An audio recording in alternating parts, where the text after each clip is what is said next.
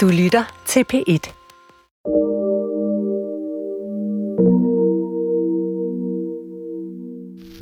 Vi vil have en radio med frisk luft og godt humør.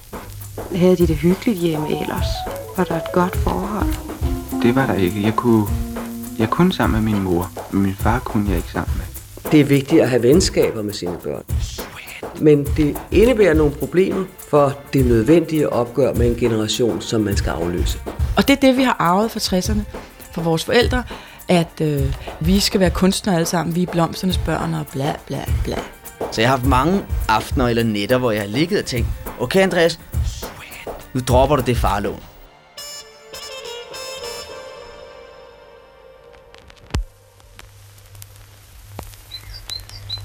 Det er musvitten, der synger. Den har grund til det. Den har gjort sin pligt. Den har sat et nyt slægtled i verden. Reden et hul i træet. Årene store og en morgen tidlig kommer parret, de to gamle musvitter, og sætter sig på grinen for en redehult og kalder. Et lille hoved, et lille sort hoved, kommer til syne, og ud plomper hullet ned på skovbunden en musvitunge. Og nok en viser sig i redehullet og plomper ned. Og en til og en til, og det bliver ved tal alt. De kan godt tåle faldet. Det er kun 2-3 meter. Og så sidder de dernede på skovbunden, lidt betuttede.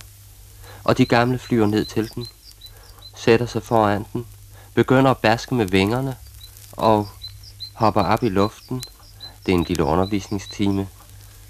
De første skridt på livets vej for de små, de skal lære at bruge vingerne. Og de små følger de gamles eksempel, prøver, hopper op i luften, slår med vingerne. I begyndelsen går det ikke så godt, men i løbet af nogle gange, så kan de virkelig. Se, vingerne kan bære, vi kan flyve. Og blot en halv time senere, så sidder børneflokken trætte og sultne i grenen i en busk. Og det er de første skridt ud i livet. Det er alvorligt, og det er nødvendigt.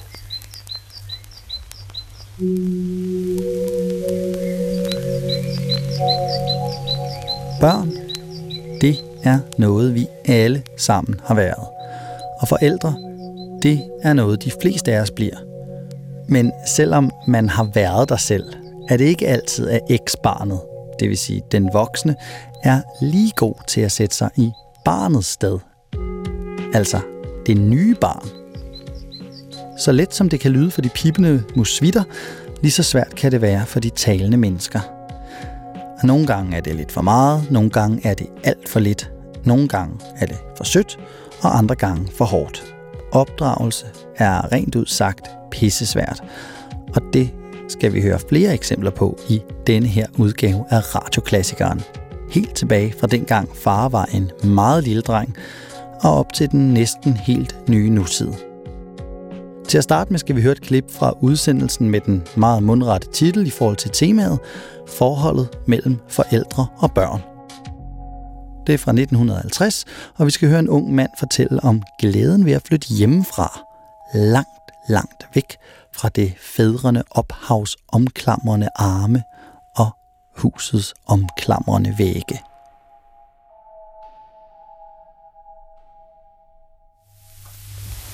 Følte de dem voksen, da de flyttede hjemmefra? Voksen vil jeg ikke sige, at jeg følte mig. Det gjorde jeg langt fra. For det, jeg var ikke mere end 18 år tjente ingen penge, så derfor det var ikke med min gode vilje, jeg flyttede hjemmefra. Hvorfor gjorde de det så? Fordi at jeg var gået i lærer, og jeg stod i lærer i tre måneder. Og før jeg, tjente, før jeg var gået i lærer, der tjente jeg mange penge. Og havde ingen som helst vanskeligheder med at få tiden til at gå eller noget i den retning. Og så gik jeg i lærer, og så havde jeg ingen penge. Måtte opholde mig hjemme om aftenen i min fritid. Og så kom der en del knidninger, der begyndte i det små og ind i det store. Og så kunne jeg se, at der var ikke andet at gøre end at tage skridt og flytte hjemmefra. De siger, at de der var gnidninger, der begyndte i det små og endte i det store. Hvordan havde de det hyggeligt hjemme ellers? Var der et godt forhold? Det var der ikke. Jeg kunne, jeg kunne sammen med min mor, men min far kunne jeg ikke sammen med. Og mine forældre levede under nogle forhold, som jeg ikke selv kan lide. De var separeret, og alligevel boede de sammen, og så blev de skilt, og så boede de alligevel sammen, og de boede sammen i visse perioder. Og når de boede sammen i et par måneder, eller sådan, så må min far flytte, for så var det blevet dagligdag, så, så må vi vente et par måneder igen, til det er blevet gammelt. Og så kunne de sammen igen? Så kunne de sammen igen, og så var de lykkelige, og sådan har det gået i lange, lange, lange tider. Jeg startede med at flytte ud til noget familie, men det var så kom, for at komme fra asken i ilden. Og det blev næsten meget værre. Og derfor der måtte jeg selv tage skridt og få noget selvstændigt. Og så fik jeg fat i et værelse, der kostede 20 kroner om måneden. Og det kunne jeg nok bestride. Så tog jeg det, og det har jeg været mægtig glad for. Fik de hjælp hjemmefra? I begyndelsen, der fik jeg en lille smule hjælp, men min far ville ikke hjælpe mig. Og min mor, hun sad med fire børn, og hun kunne ikke. Hun prøvede gang på gang med at hjælpe mig, men det var altså så lidt, så det kunne slet ikke nytte noget. Men hvad, når de nu tænker tilbage på det, de kunne jo være blevet ved at bo hjemme. Vil de bytte? Jeg vil under ingen omstændigheder bytte. For så som jeg har det nu, det er noget, jeg har aldrig haft det så godt, som jeg har det nu. Er det fordi, de kan gøre, hvad de vil? Ja, nemlig. Jeg kan gøre lige nøjagtigt, hvad jeg vil. Før i tiden, når jeg kom hjem på arbejde og muligvis var træt, så kunne jeg ikke sove. Prøvede jeg endelig på at sove, så var der ballade. Nu kan jeg gå hjem på arbejde. Jeg kan sove, om jeg vil. Jeg komme sent hjem. Jeg kan læse hele natten, om jeg vil. Jeg kan lade være med at komme hjem, og jeg gør lige, hvad jeg vil. Og der er ikke ført dem ud noget galt? Det har det ikke. For det har jeg slet ikke haft tid til eller ro til. Og hvordan med deres egne børn? Når de får nogen en gang. Skal de hjemmefra? Det skal de ikke. Ikke hvis jeg kan gøre noget til, de skal blive hjemme. Så tror de, de kan blive en god forælder. Det er svært at sige, men jeg vil håbe det. Du lytter til radioklassikeren. Mit navn er Emil Rothstein Christensen, og udsendelsen i dag handler om forholdet mellem børn og deres forældre. For en måneds tid siden stjal DR2-dokumentaren Christianias børn de store overskrifter. I dokumentaren følger man nogle nu voksne christianitbørn, der fortæller om bagsiden af det at være et flower power barn. Især opgøret med 68-generationens børneopdragelse vagte opsigt, da dokumentaren blev vist. Men allerede i 1989 kunne man på P1 høre en montage, der tog forholdet mellem 68'erne og deres børn under behandling set fra barnets perspektiv. Udsendelsen, som er lavet af Torben Påske, hedder Pigen med masken.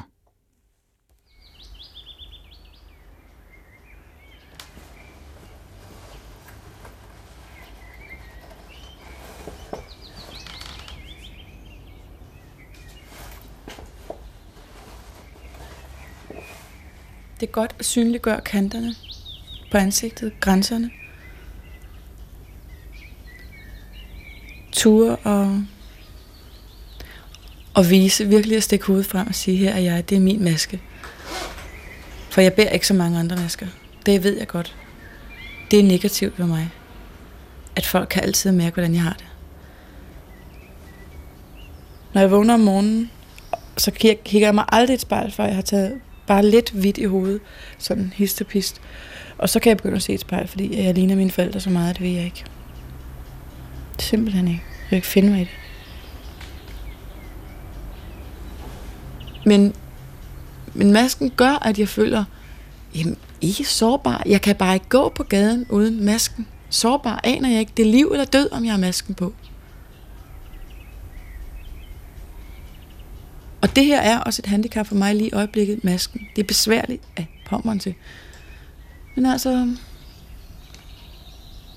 sådan er det bare. Vi skal lade mig være.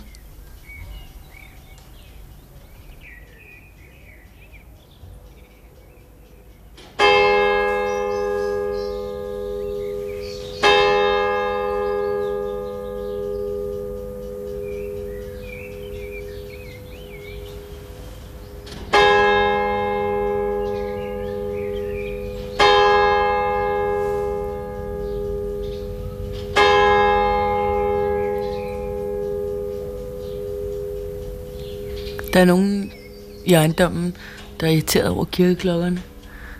Vi bor lige mellem tre kirker. Jeg synes, det er hyggeligt. Det er rigtig dejligt. Det er sådan et pulsslag. Men, men de er virkelig irriteret over det. Åh, oh, nu ringer de forbandede klokker igen. Jeg synes, det er så hyggeligt.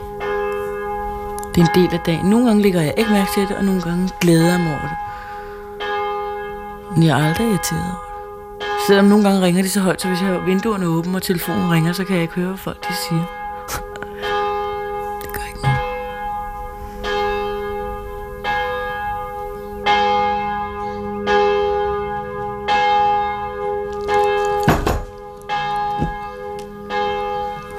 Jeg sidder altid og spiser noget, når jeg lægger maske. Det er det noget finbrød, jeg har for pris. Med mand og pistachienødder i. Og så har jeg også... Jeg skal altid have, når jeg lægger min maske. Min krans som blomsterdame bundet til mig med skovmærker. Dufteskov. Nå. Men... Alle, de spørger mig om masken. Hvor er den eyelineren henne? Der er mange, der tror, jeg er en klovn eller en pjerre. Og i går, da der var karneval, der var der selvfølgelig vild gang i den. Der troede folk, at jeg var klædt flot ud. Men sådan ser jeg ud hver dag. Det tager mellem en halv time og tre kvarter. Det er noget teatersminke. Oh. Det er en hudfarvet og en hvid, jeg blander. Den, den bliver ret hvid. Og den sidder godt fast. Jeg kan for det meste græde, uden at man kan se det. Men hvis jeg græder meget, så ligner jeg selvfølgelig en plørevilling.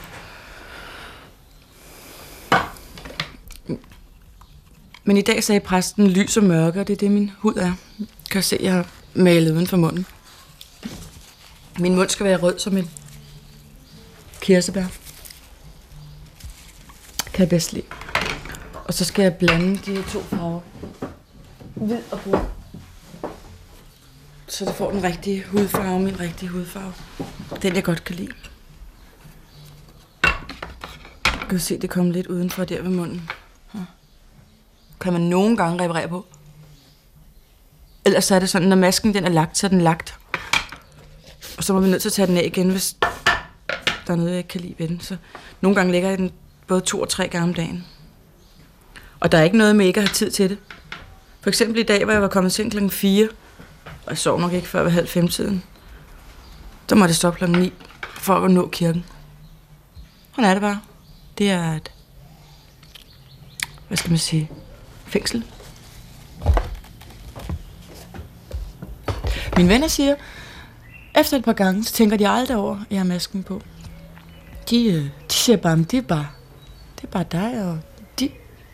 Og når jeg spørger dem sådan, hvordan er, mas- hvordan, hvordan, hvordan er masken i dag? Jeg omtaler den mere og mere selv som masken. Det, det har jeg begyndt på de sidste par år. Fordi den er blevet videre, eller jeg, jeg føler som en maske, jeg holder op foran mit rigtige ansigt, og så kan jeg sådan kigge lidt ud bag. Sådan øjnene kan jeg jo ikke male de indvendige øjne. Men der... Så siger de, at din maske er altid den samme. Ja, læbestiften er levet lidt ud, eller din kinder er for røde i dag, men de synes altid, det er den samme. Og de er enormt lojale. De, hvis der er nogen, der kommer hen og generer mig, så står der straks, hvis jeg er sammen med mange, står der straks tre skiller mod, eller hvor mange der er nu sammen med. Så de, de hjælper mig. De ved, at øh, på nogle områder er jeg svag, men de ved også, at jeg er stærk på mange områder. Når jeg så pudrer mig, så bliver jeg nødt til lige at male øjenvipperne igen, for så bliver de jo helt, ser som om jeg har stukket dem ned i noget mel. Mm. Og det gælder også, om jeg kan lave øjnene for runde. Det gør jeg nogle gange, så, tror jeg, at jeg kommer til at ligne den der klov. Det skal være sådan rød mund og røde kinder. Og kinderne, de skal være meget runde. Det skal ikke være sådan nogle modekinder. Det skal ikke være skygger. Mine kinder, det er æbler. Og alle mændene, de er helt tosset med, at ja, jeg vil gerne se dig uden. Så siger jeg, det er kun dem, jeg boller med, der ser mig uden. Ingen gang min... Ja, der er ikke ret mange af mine næste venner, der har set mig uden. Og det er heller ikke altid, det følger med i købet med, med et knald at se mig uden, fordi så smider jeg dem bare ud inden morgenstunden.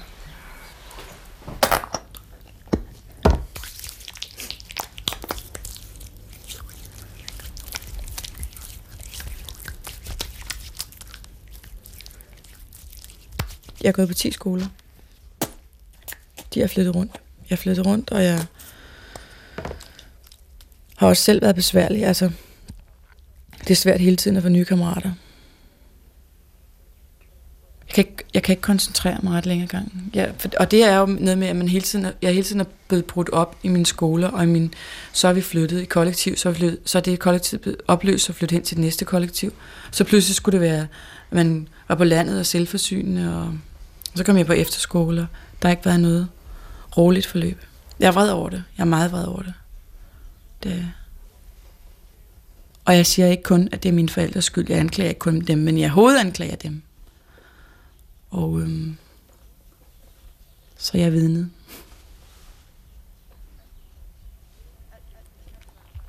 Alting var fælles. Det var der også på Tvind. Underbukser og alting. Det er det jo ikke i virkeligheden. Sådan forholder virkeligheden sig jo ikke. Altså jeg synes, at 8, altså, eller 68-generationen havde meget lidt med, med virkeligheden at gøre. Og virkeligheden, det var børnene. Det var, og det er pligter. Det var ikke interessant. Og det er ikke kun min barndom. Det er sådan øh, langhåret hunde og ulækker mad og sådan noget, og 1. maj demonstrationer. Og for, for børn, der vi gik rundt og kiggede, og det var kede, og så og blev kold i røven, når vi sad på jorden i alt for mange timer, fordi de voksne glemte at gå hjem. Det var uinteressant. Jeg husker heller ikke, at de voksne grinede ret meget, men det gjorde de måske. Og, og, og det var virkelig spændende, når jeg, vi havde fødselsdag. Min mor, hun var genial til at lave fødselsdag. Genial. Vi lavede... Så, vi havde ikke ret mange penge, så der var en gang, der, der måtte jeg bestemme, hvad jeg selv ville have. Så ville jeg have spaghetti. Og så havde hun ikke noget imod. Vi kastede spaghettien rundt over det hele, og det var frihed. Det var skide sjovt. Og flere måneder efter fandt vi spaghetti nede bag ved radiatoren. Det var, altså, hun var så god til at lave fødselsdag.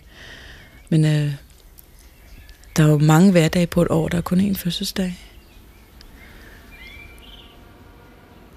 Jeg synes, vi var små voksne med et utroligt stort ansvar for nogle pjattede forældre, der skulle nå at nå det hele, prøve det hele. Særligt kvinderne, altså det, det, er, det husker jeg så tydeligt, sad og faldbød mændene. Har du ikke prøvet Ole? Har du ikke prøvet Ole? Så skulle man altså være sammen med Ole, altså ikke børnene. Vi hørte det jo bare, det var middagsbordet.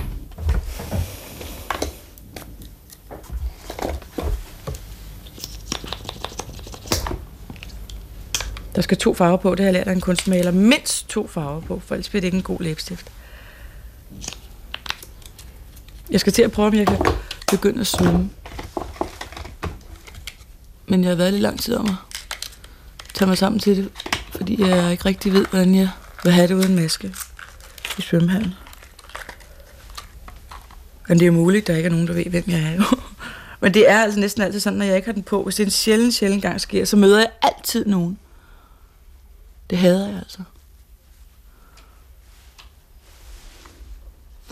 Så er nu øjnene ved at være færdige.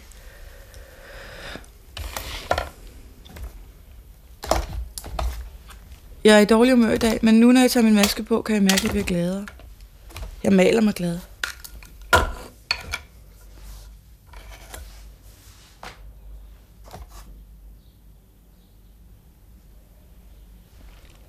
Jeg fik altid store gaver af min far til jul og fødselsdag. Sådan uger og go-karts og sådan noget. Drengegaver. Jeg interesserede mig ikke for det. Men altså, det var... Et barn kan jo også regne ud, at sådan noget har været dyrt. Så var så meget andet, der var fattigt. Så besøgte jeg min far i weekenderne. Hver tredje weekend, tror jeg det var, eller sådan noget. Han havde fået en ny familie. Så der var man jo også afhenter, når man blev afhentet ved færgen eller toget eller eller andet. Jeg siger ikke, at, nu, at øh, der er nogen forældre, der overhovedet kan gøre det rigtigt. Men jeg ved, at der er nogle af mine venner, de har sådan nogle forældre der, som var fem år for gamle, eller et par år for gamle, eller som bare ikke havde lyst til at deltage i ungdomsoprøret. Fordi det var etableret og sådan noget. Eller måske turde de ikke. De, de af mine venner, de har haft en kedelig barndom. Rigtig kedelig barndom. Og det er som om, de har det bedre på en eller anden måde alligevel. Fordi de har mere sådan orden i deres liv. Jeg er nogle gange i kollektivet, når jeg kom ned og havde Marit, så kom jeg ned og græd og var helt, så sad de voksne bare, ja, farven er lille, lille, øh.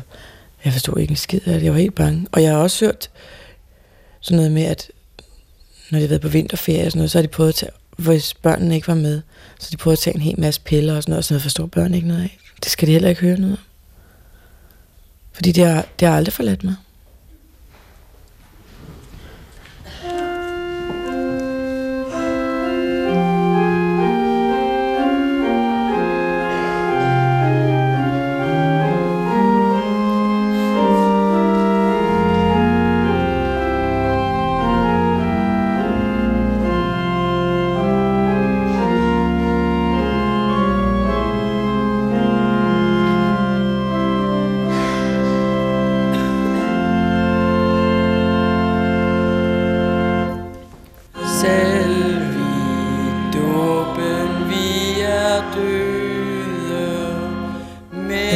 Første kollektiv, jeg boede i to.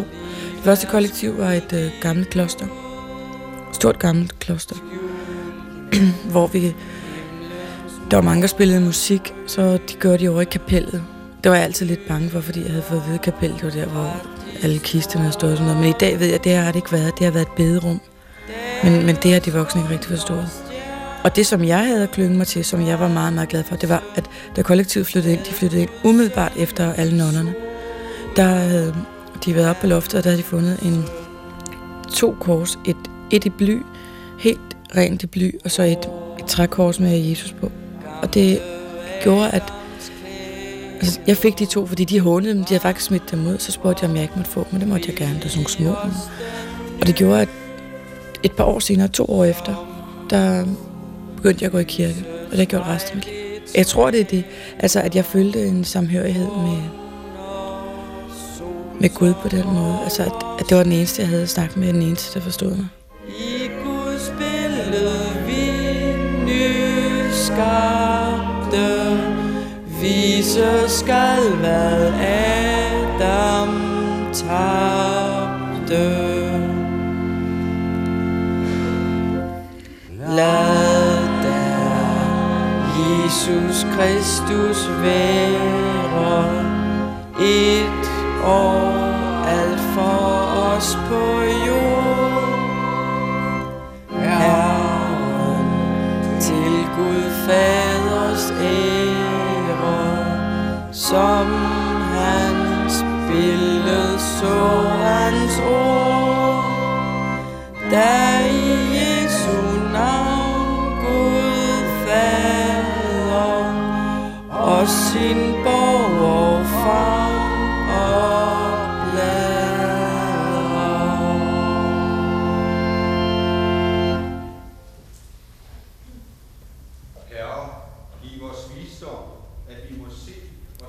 Nå, men da jeg var 14 år gammel, blev jeg sendt til Tvind.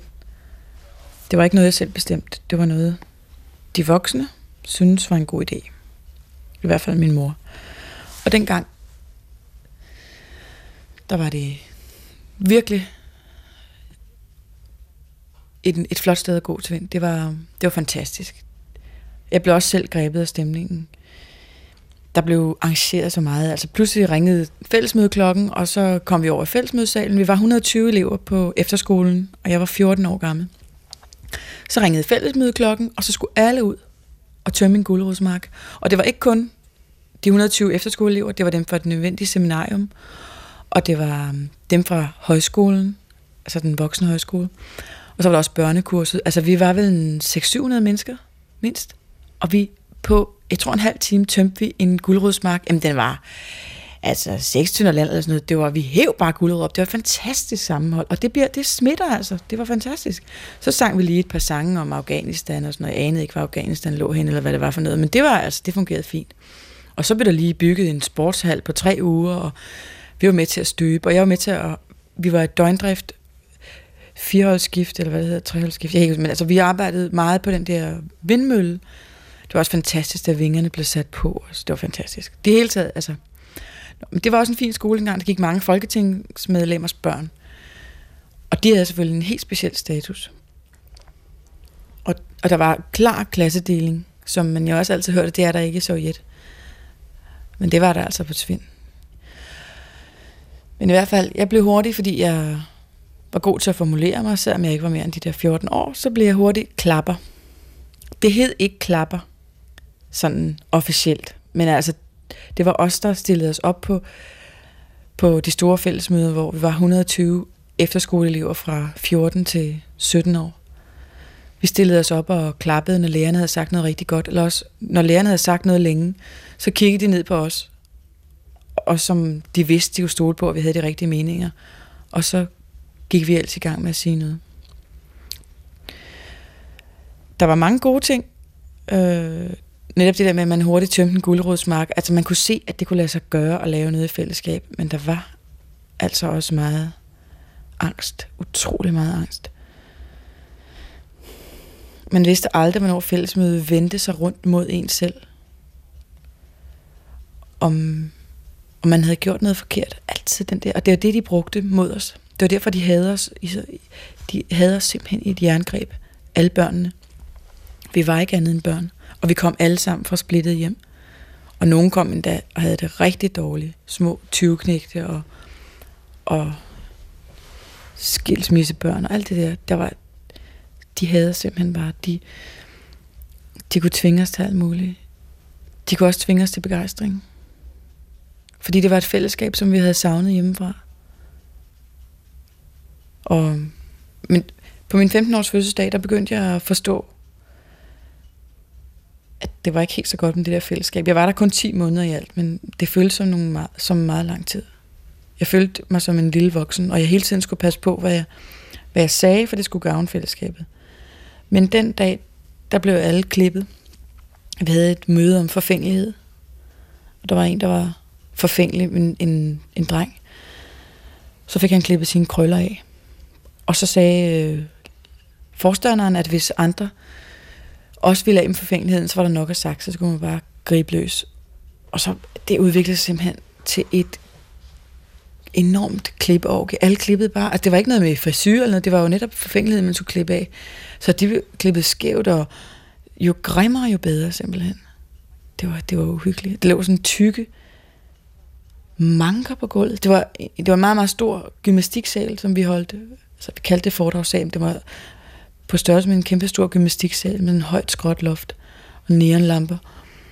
Og der lå bare de der neonlys, så skinnede ned på alle mulige hårtøj, røde og sorte. Og det så forfærdeligt ud. Det var, og jeg sprang ud af et vindue sammen med to andre. Så der var 117, der blev klippet, plus lærerne. Fuldstændig plusset. Vi, de kunne ikke kende hinanden. Jeg kunne ikke kende mine kammerater bagefter. Det er som om, det var i fængsel. Og så... Jeg ville altså ikke klippes. Og, og jeg bliver nødt til at springe ud af vinduet for at... Altså, i forvirringen. Og i dag er jeg selvfølgelig ked af, at jeg ikke bare sagde, at det vil jeg ikke.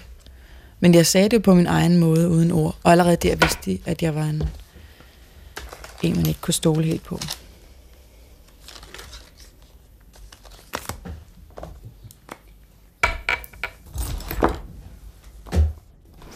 Nå, lad mig få noget af den her rose, den er gået i stykker. Ønsker mig en ny. Jeg er lige fødselsdag. Jeg blev 27, you won't believe it. Ej, altså, det er... Ved du hvad, lige pludselig så er jeg blevet gammel. Forleden dag forelsker jeg mig af Ej, så jeg snakkede med ham, han var bare, han var bare så skøn. Han var virkelig skøn. Vi havde ikke en skid at snakke om, han var bare så smuk. Og han duftede så dejligt af et eller andet forbudt. Så sad jeg sådan lidt. Og han ville gerne kysse mig, men altså, jeg kysser ikke nogen, jeg ikke kender på offentlige steder. Altså, det ved jeg ikke. Det, det gør jeg bare ikke. Og masken, den går også i, i skud mod så.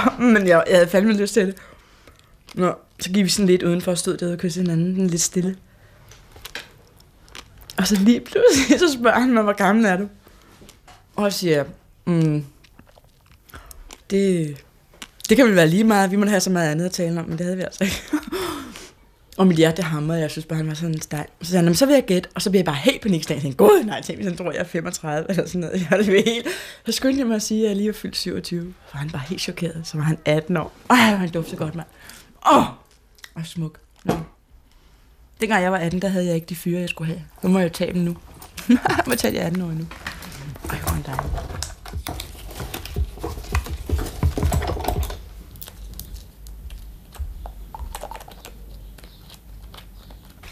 Jeg, jeg, jeg er født i 62.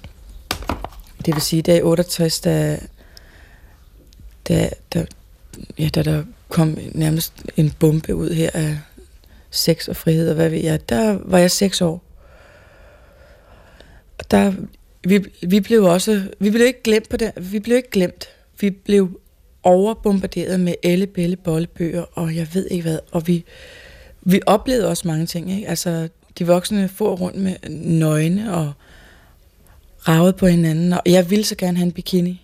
Altså, jeg ville bare så gerne have en bikini, men det, det synes både min mor og min far, det var fuldstændig så grin, jeg havde hverken det ene eller andet. Jeg vil bare gerne, altså, der synes jeg, at voksne skal prøve at lytte til, hvad der er børn. Det er ikke altid plagerier. Det er også noget med at gemme sig. De voksne, de får rundt, og de kysser, og de savlede. Sådan oplever jeg det. De gør det sikkert ikke selv. Men sådan oplevede jeg det. Men dengang, der synes jeg, når min mor hele tiden sagde, Nå, du har fået små nye bryster, og det behøver ikke være hende, det kan også være andre, eller sådan. Jeg tålte det ikke, jeg tålte det, så jeg kan ikke holde det ud. Det var et, et overgreb, og vi skulle læse de bøger der, og så pikken ind i kussen. Jeg havde de ord der, det gør jeg stadigvæk. Pikken ind i kussen, ja, ja, altså sådan laver man børn, og, og hvor jeg var. Så nu skal vi tegne det, og nu skal vi snakke, og det der, det er nosserne, og der bor nogle sædceller, og hvor herre bevares. Det var overhovedet ikke, altså, det var for tidligt. Fordi at de voksne sprang ud, så er det jo ikke ens betydende med, at børnene gør det. Der var også stadig hinkesten og kammerater på et helt andet plan, når man er sådan 6, 8, 10 år. Og når man er ældre også.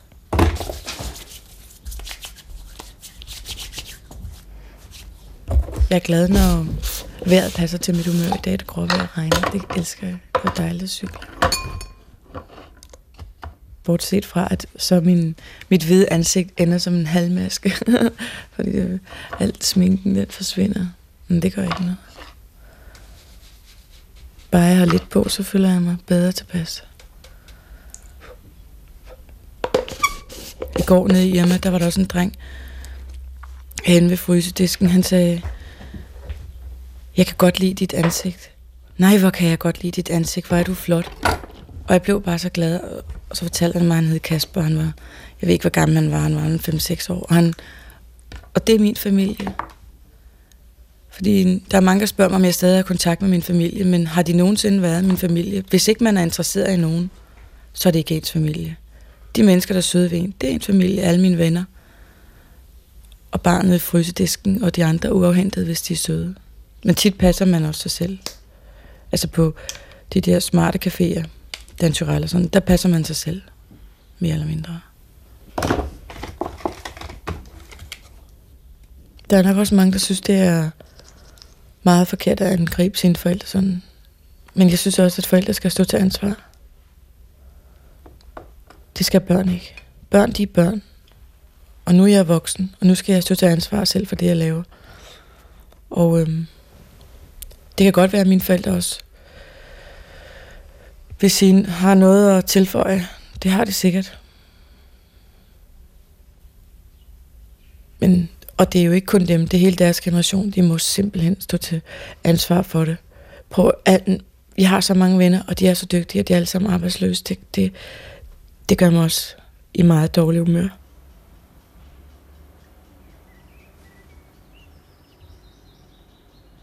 Jeg synes, øh, det er noget svineri. Vi er ikke tilfredse med, at vi har bistandskontoret som en mulighed for at leve. Det er jo ikke, det er jo ikke rart at hænge på café hele dagen og ikke blive brugt til noget. Og, og ikke have nogen muligheder. Hvad laver du? Ja, mit arbejde er at gå på café. Hvad, hvad laver? Og, og jeg er en af de eneste, der er flove over at sige, at jeg er arbejdsløs. Men alle mine venner, de siger glædestrålende, jeg er arbejdsløs. Selvfølgelig er de smadret ked af det. Masser af dem. Jeg må rundt og hive op fra hullerne, og de drikker. Hvis du ved, hvor meget mine venner de drikker. Jamen altså. Og det er ikke noget moralsk. Det er slet ikke noget moralsk. Det er bare noget med, at en almindelig hof eller tuborg koster 17 kroner, og en guldøl koster 20 kroner. Så tager man altså en guldøl, fordi budgettet er til, at man bliver hurtigt fuld af en guldøl. Og det smager måske også bedre, og så er sumpen der bare. Og man skal ikke op næste dag. Og der er ikke nogen, der forventer noget af en. Og alle, hvis man går på en café, alle de maler eller skriver eller noget. Og det er det, vi har arvet fra 60'erne, fra vores forældre, at øh, vi skal ikke gå på fabrik, og vi skal ikke have et arbejde, hvor vi ah, pukler hårdt fra morgen til aften, hvad ved jeg, serviceassistent i KTS eller et eller andet, vel? Det skal vi ikke have, fordi vi skal være kunstnere alle sammen, vi er blomsternes børn og bla bla bla. Vi har ikke lært at arbejde. Vi har ikke lært at være taknemmelige, vi har bare lært at tage tingene selvfølgeligt. Og vi regner bistandskontoret med en selvfølgelighed som selvfølgelighed. Og jeg synes også, det er godt nok, det er der, fordi vi ikke har andre muligheder. Men jeg synes det er sørgeligt, og jeg synes, det er så fattigt, at I ikke, eller I, men at, for, at, at den generation, pisserige, røvhammerne forkælede generation, ikke giver os anden mulighed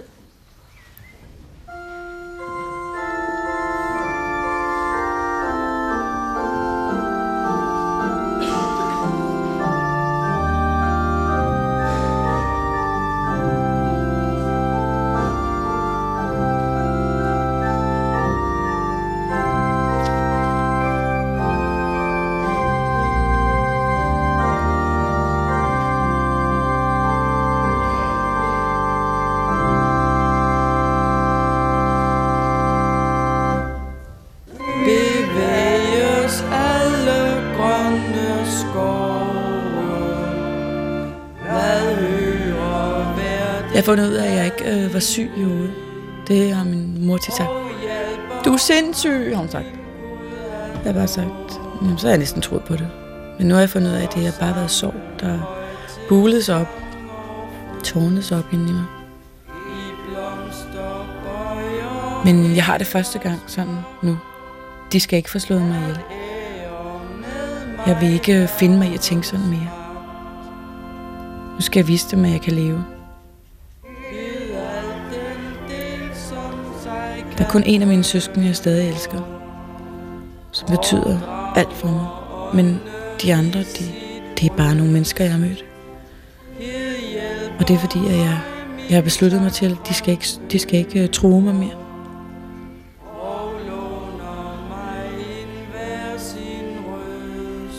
Jeg er, bare, jeg er ved at finde min vej, og det, det gør ondt. Det vil jeg ønske, det ikke gjorde, og jeg, jeg forlanger nu af mig selv, at jeg skal have det bedre.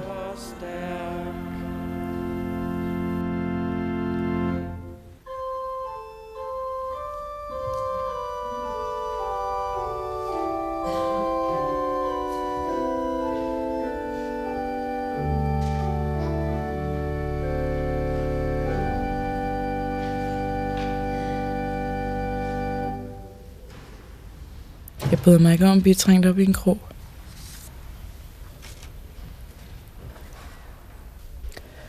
Det gør folk nemt. Folk trænger mig nemt op i en krog, og øh, fordi de ved, at jeg er meget følsom, fordi jeg har været igennem mange ting. Og øh, så kan de nemt være onde ved mig med at blive ved med. Og der er mange af mine venner, der stiller de samme og de samme spørgsmål.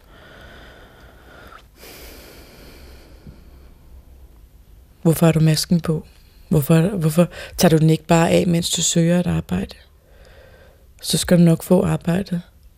Du er dygtig. Så jamen, det ved jeg da ikke skid om. Men altså, jeg, de bliver bare ved, og så vil jeg ikke have dem som venner mere. Så, så lukker jeg i. Jeg vil ikke have, at de ringer til mig. Jeg vil ikke, jeg vil ikke øh, misbruges mere. For jeg er et, øh, et meget livsglad menneske. Jeg er meget glad. Lige nu er der nogle ting, der kommer på, men men jeg er et meget glad menneske, og jeg er et meget taknemmeligt menneske. Der skal ikke ret meget til for at gøre mig glad. For at få mig til at føle, at jeg er noget værd.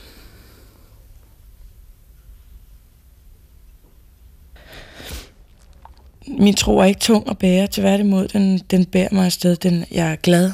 Det er en, jeg, jeg er jublende glad. Når jeg kommer ud fra kirken, så hopper jeg afsted af glæde. Jeg elsker at gå i kirke. Ikke fordi jeg føler mig renset, bare fordi jeg føler mig elsket. Og det er vigtigt. Det er utrolig vigtigt at være elsket.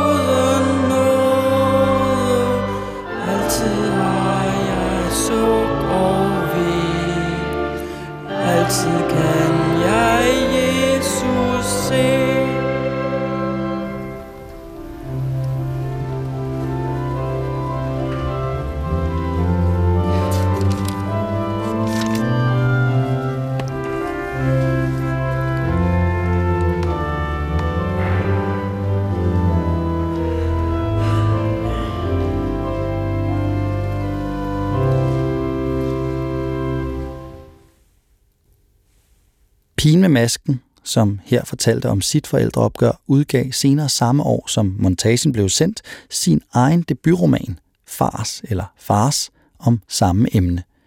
Pigen i montagen er nemlig forfatteren Synøve Sø. Men meget ændrede sig, da blomsterbørnenes børn selv fik børn. Vi skal her i radioklassikeren sidste lille kvarter høre nogle uddrag fra et klubværelsesprogram fra 2005 med forældre-børneredaktionen som tema – vi skal møde Andreas, der føler sig for afhængig af sin far efter et forældrekøb af hans lejlighed, og høre Trine Bryl give et historisk overblik over den skiftende forældrerolle.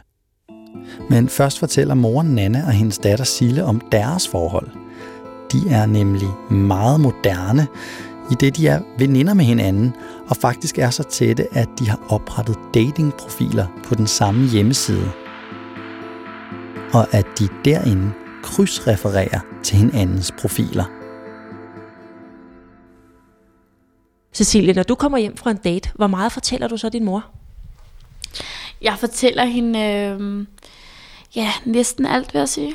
Hvordan han har været, hvordan, øh, hvad vi har snakket om, hvordan, ja, altså, hvordan han så ud selvfølgelig, og om han fulgte mig hjem og alt det der.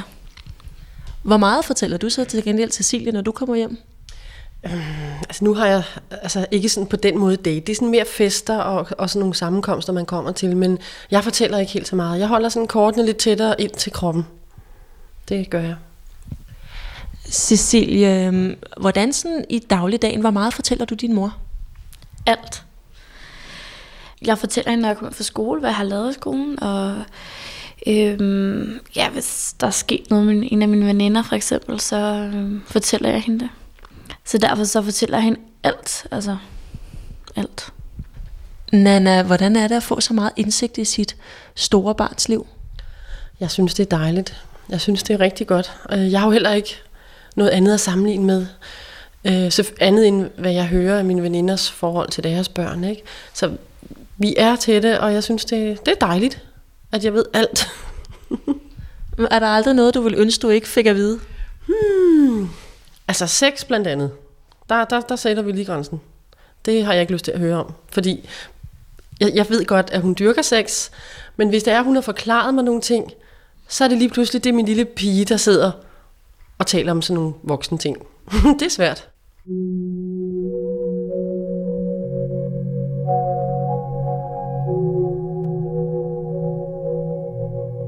De mange år, jeg har haft tværs, er det nok øh, det mest øh, synlige, at forældre er ikke så autoritære, som de her var, øh, da vi startede. De sidste 32 år har Tine Bryl rådgivet unge i radioprogrammet Tværs. I den tid har hun set forældre blive mindre autoritære og unge blive mindre oprørske. For i 70'erne, hvor tværsprogrammet blev født, var der flere regler at gøre oprør mod. Så var der noget med at gøre oprør mod, at man ikke fik lov til at gå ud med sine kammerater, at man havde nogle restriktioner, som ikke var rimelige, og øh, husarrest og den slags. Det er meget sjældent at finde det i dag. De nye forældre har nemlig måttet nytænke deres rolle og deres forhold til børnene. Ifølge Tine Bryl har det betydet, at mange forældre opfatter deres børn som venner. Det er jo forældrene, der er, er kommet i den position, at de øhm, ikke rigtig ved, hvad de skal stille op simpelthen med deres autoritet. At de så også har lært, at, og det har de jo lært, fordi det er jo også 68-generationens børn, der i dag er forældre, at det er vigtigt at have venskaber med sine børn. At man kan være tale i øjenhøjde, og det synes jeg er vigtigt. At man har en respekt for hinanden, men det indebærer nogle problemer. Øh, det kan være nogle forhindringer for det nødvendige opgør med en generation, som man skal afløse. Hvis, hvis, for eksempel hvis du har været enlig forsørger, eller hvis du har levet et ægteskab, som ikke har været specielt interessant, men dine børn har været sådan set dit første holdepunkt, hvad jeg godt forstår, at man kan have det sådan, så er det klart, at så har du også en interesse i, at det fortsætter som et livslangt øh, venskab og kammeratskab og venindeskab mor og datter. Og den forventning skal man ikke have.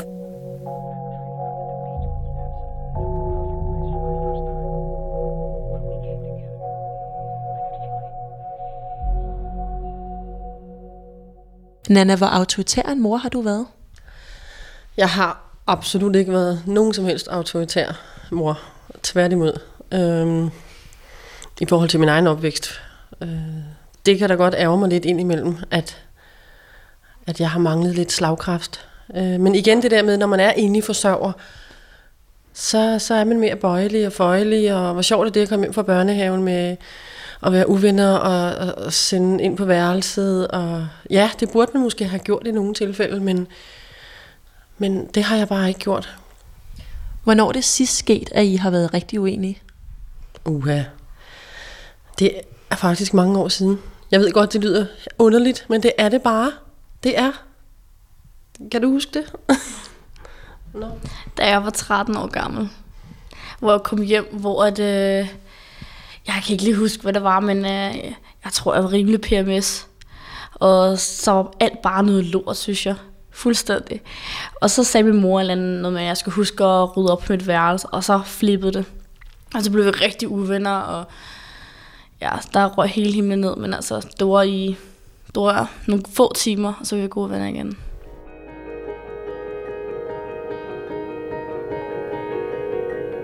I en fireværelses andelsbolig i København City bor Andreas på 27 med sin kæreste. Det vil aldrig være gået uden hjælp fra far. Jeg overvejer det mange gange. Jeg overvejer det, fordi jeg har, har sådan en... Jeg har et tidspunkt på dagen, hvor jeg altid overvejer, hvad der ligesom sker i løbet af dagen, og hvad der sådan foregår i mit liv. Det er altid lige inden jeg falder i søvn. Så jeg har haft mange aftener eller nætter, hvor jeg har ligget og tænkt, okay Andreas, nu dropper du det farlån. Nu stopper det. Nu går du ned i banken og får et lån. Og så er du uafhængig. Ligesom alle andre mennesker. Altså forskellen på et lån i banken og hos sin far er i princippet ingen forskel. Men psykologisk gør det jo en verden til forskel. Hvis jeg ikke kan betale husleje i et par måneder, så kan man sige, der vil min bank måske gerne give mig lån, og de skal nok tilgive mig. Men det er ikke muligt, jeg har hos min far, for jeg vil gerne tage sig alvorligt. Jeg er 27 år nu, og forventer, at min far respekterer mig som en voksen menneske. Og det forpligter i forhold til, at jeg har lånt penge af til den lejlighed, eller jeg sidder i en lejlighed, der i virkeligheden er hans. Hvis jeg ikke betaler husleje, så ved jeg, at det er noget, han vil huske de næste 10 år, og formentlig vil han have en skepsis over for, hver gang jeg kommer med et eller andet økonomisk, eller han synes måske, jeg er et rodehoved, eller så videre. Og det vil jeg ikke kunne leve med. Det betyder samtidig, at jeg føler, at jeg har en vis standard at leve op til. Jeg har ikke lyst til at være nasser, jeg har ikke lyst til bare at leve på nogle penge, som ikke rigtig er mine. Så jeg vil gerne skabe mig noget, fordi hvis jeg har en far, eller når jeg har en far, der har penge nok til, at han kan købe en lejlighed til mig, betyder det samtidig på lang sigt, at jeg forventer mig selv, at når jeg er hans sted, at jeg så er i stand til det samme for mine børn. Jeg vil ikke have en livsstil, der laver mine forældre. Jeg vil, have en, jeg vil kunne opretholde livsstandard. levestandard. Det er et pres, som... Altså, det er ikke for mig. For mig, man kan sige, mange mennesker, de går i skole, og så kommer de hjem, og så får de, et, øh, får de en anden karakter, og så siger forældrene måske, ah, men det er også godt nok, eller måske, du, vi var også blevet tilfreds. Vi synes også, det er flot, hvis du havde fået noget mindre, eller sådan noget. Den mulighed har jeg ikke haft. Min far har ikke sagt, at, at øh, jeg skulle have 13 og sådan noget. Men jeg har selv følt, at når, hvis jeg skulle leve op til den, Altså de krav, som ligger i familien, og de standarder, der er med den høje uddannelse, med hvor folk klarer sig godt og så videre, så, tager der et ansvar. Det har ikke påvirket mit forhold mellem min far og jeg. Men det har påvirket mit forhold til min far. Det går en vej. Min far har formentlig større forståelse for økonomiske problemer, som studerende for eksempel, end jeg har for mig selv. Jeg ser det ikke som mulighed at svigte med betalinger, for eksempel. Det tror jeg, han gør.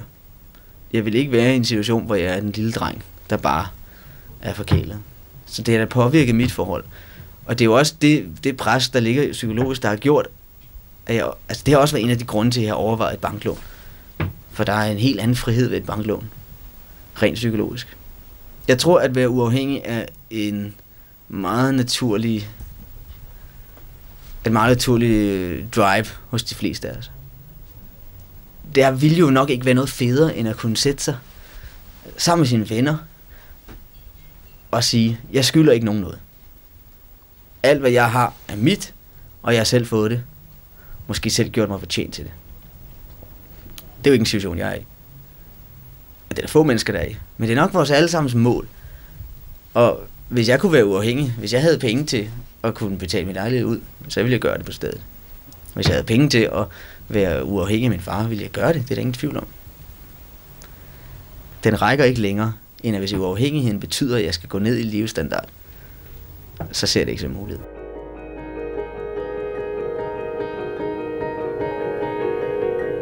I dag er klubværelset lavet om til et teenageværelse. Mange forældre de opdrager jo ligesom deres børn til, at det er vigtigt at være uafhængig af sine forældre så hurtigt som muligt. Hvorfor har du ikke opdraget sig det på den måde? Ja, fordi sådan er jeg jo selv opdraget. Jeg tror bare, jeg har ville skåne hende. Øh, for ikke at få det så hårdt. Altså, jeg havde det jo ikke hårdt selv på den måde, men, men vi blev sparket ud i sommerferierne. Øh, alle os tre unger, og så skulle vi altså bare finde et arbejde, fordi min mor sagde, jeg gider ikke at se på jer syv uger, bare hænge og dingle. Og det synes jeg, der var hårdt. Så skulle vi stå på et vaskeri i syv uger. Det var kedeligt. men øh, jeg har muligheden, jeg har økonomien til at, at gøre det så godt for Cecilie, så lang tid som muligt. Tine Bryl, som er rådgiver på tværs, hun har også en mening om det her med ikke at frigøre sig fra sine forældre. Hun mener nemlig, at ungdomsoprøret bare kommer senere.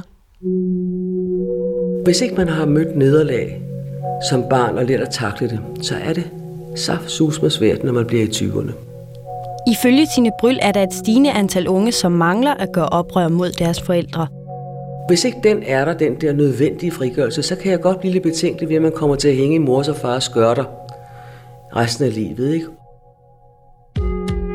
Og så kommer der på et senere tidspunkt, og det synes jeg ikke er helt ukendt i de her år, et voldsom reaktion på forældrene.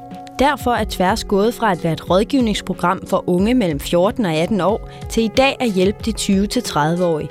Det er nemlig først i den alder, at de unge kommer i konflikt med deres forældre. Dem vi har i Tværs, det er jo gamle teenager, kan man sige. Det er dem mellem 20 og 30, og nogle gange også over hvor øh, de er voldsomt optaget af deres forældres øh, gøren og laden, og at forældrene ikke tager sig nok af dem. Altså sidste søndag havde jeg en, som brokkede sig over, at, øh, at, at, at moren ikke øh, vaskede tøj stadigvæk for ham. Det var altså øh, hans kæreste, der brokkede sig. Det plejede hun jo at gøre. Det var da synd, han var så studerende. Og, og som også lidt forurettet over, at forældrene ikke ringer. Altså, de blev meget bebrejdende over for deres forældres liv også og kan tage gamle konflikter op med skilsmisser fra måske faren, ikke? eller drukke hjemmet, eller hvad ved jeg. Meget dømmende, og så det kan godt komme senere. Når reaktionen mod forældrene først kommer i en sen alder, risikerer man, at oprøret kommer til at forfølge den unge resten af livet, og ikke bare være en forbigående fase i teenageårene. Jamen, du kan jo ikke genkende det på andet, end at du nærmest får en følelsesmæssig frustration, ligesom du havde, da du var barn eller lille over, mor og far ikke er til stede, eller ikke gør, hvad man synes, de skal gøre. Man bliver sur på dem og gal på dem, bebrejder dem. Der synes jeg, man skal sige til sig selv, det her, det kommer du altså ikke videre i af. Jeg har jo øh, voksne mennesker, der går i terapi, som øh, i forhold til deres forældre, som snart er døde, ikke? Altså, det, det, den holder ikke en meter. Man er nødt til at sige til sig selv, jeg har fået det, jeg har og det er en god bagage, og så er der måske også noget, der er noget værre lort.